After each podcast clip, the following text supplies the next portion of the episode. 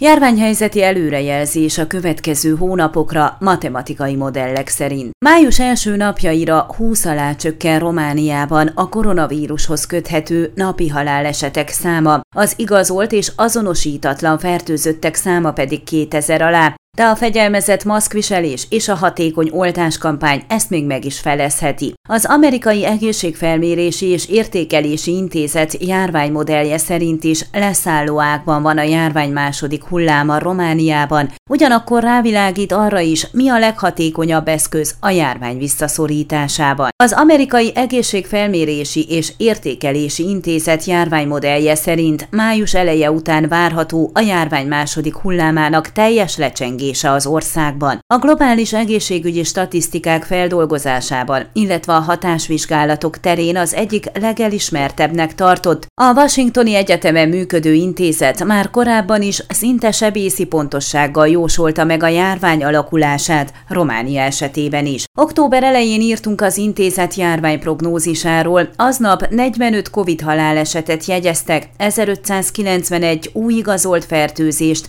súlyos lefolyású koronavírus koronavírus fertőzés miatt pedig 592-en feküdtek intenzíven, és mindaddig 5048-an vesztették életüket koronavírus fertőzés szövődményeiben. Olvasóink közül sokan hitetlenkedve olvasták akkora járványmodell által előterjesztett ijesztő prognózist honlapunkon.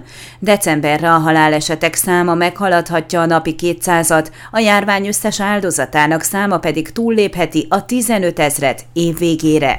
Az egészségügyi statisztikák alapján készült matematikai modellezés azonban pontosnak bizonyult. Az előrejelzésnek megfelelően november második felében tetőzött a járvány, december 15-én meghaladta a 200-at, az azt megelőző 24 órában feljegyzett COVID halálesetek száma, az összes koronavírushoz köthető elhalálozás száma pedig 15.767 volt december 31-én. Jó hír, hogy az IHME járványmodellje a következő hónapokat illetően már kevésbé nyugtalanító. Az intézet számításai szerint fokozatosan tovább csökken majd a napi halálesetek, új fertőzések, valamint a kórházban ápolt betegek száma. Érdekes, hogy miközben a járvány körbe felívelésének a mértéke az akkori modell szerint még óriási mértékben függött a járványügyi intézkedésektől, addig a leszállóánkban ez már nem egy jelentős tényező.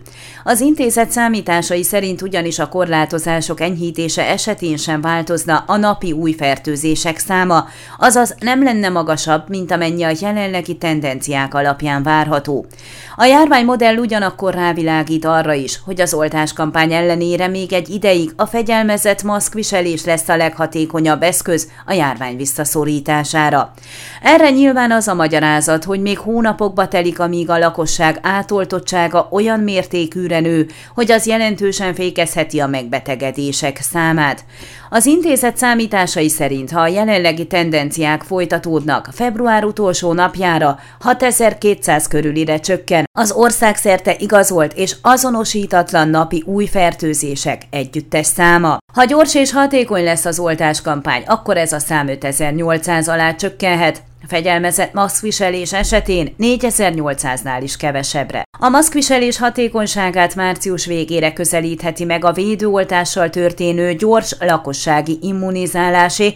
A matematikai modell szerint április első napjaiban már mindkét forgatókönyv szerint majdnem hasonlóan 2300-2400 körül alakul majd az összes új fertőzés napi száma. A korlátozások enyhítése, illetve a jelenlegi tendenciák folytatódása esetén viszont egyaránt 3500 körüli lesz a napi fertőzés szám április elején. A számítások szerint május 1-ére 1700-nál valamivel kevesebbre csökken az igazolt és azonosítatlan napi fertőzések száma, a hatékony oltáskampány viszont ezt majdnem ezerre csökkentheti, a fegyelmezett maszkviselés pedig ezer alá. A fentebb vázolt forgatókönyvek érvényesülnek majd a COVID halálesetek napi számában is március végéig, azt követően viszont a járványmodell szerint a hatékony oltáskampány már valamivel nagyobb hatással lesz a halálesetek számának csökkentésére, mint a maszkviselésnek.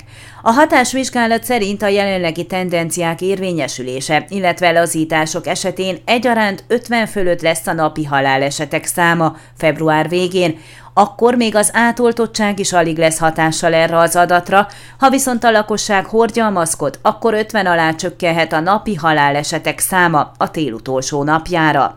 A különböző forgatókönyvek érvényesülésétől függően március végére 29 és 41 között alakul majd a COVID halálesetek száma naponta, április végére 11 és 19 közöttire csökken.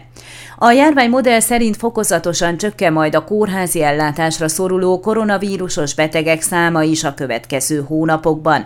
Az intézet számításai szerint április végén országszerte már kevesebb, mint 130 koronavírusos beteg szorul majd lélegeztetőgépre, de az intenzív osztályok COVID részlegein sem lesznek többen 260-nál. A kórházak koronavírus fertőzötteket kezelő osztályain pedig a közel 32 ezer ágyból kevesebb, mint 2300 lesz foglalt. Addigra 21.500 és 22.150 között lesz majd a COVID halálesetek száma az országban. Az elővigyázatossági intézkedések betartásától, az oltáskampány hatékonyságától, illetve az esetleges lazításoktól függően. Ön a Székelyhon aktuális podcastjét hallgatta. Amennyiben nem akar lemaradni a régió életéről a jövőben sem, akkor iratkozzon fel a csatornára, vagy keresse podcast műsorainkat a székelyhon.pro portálon.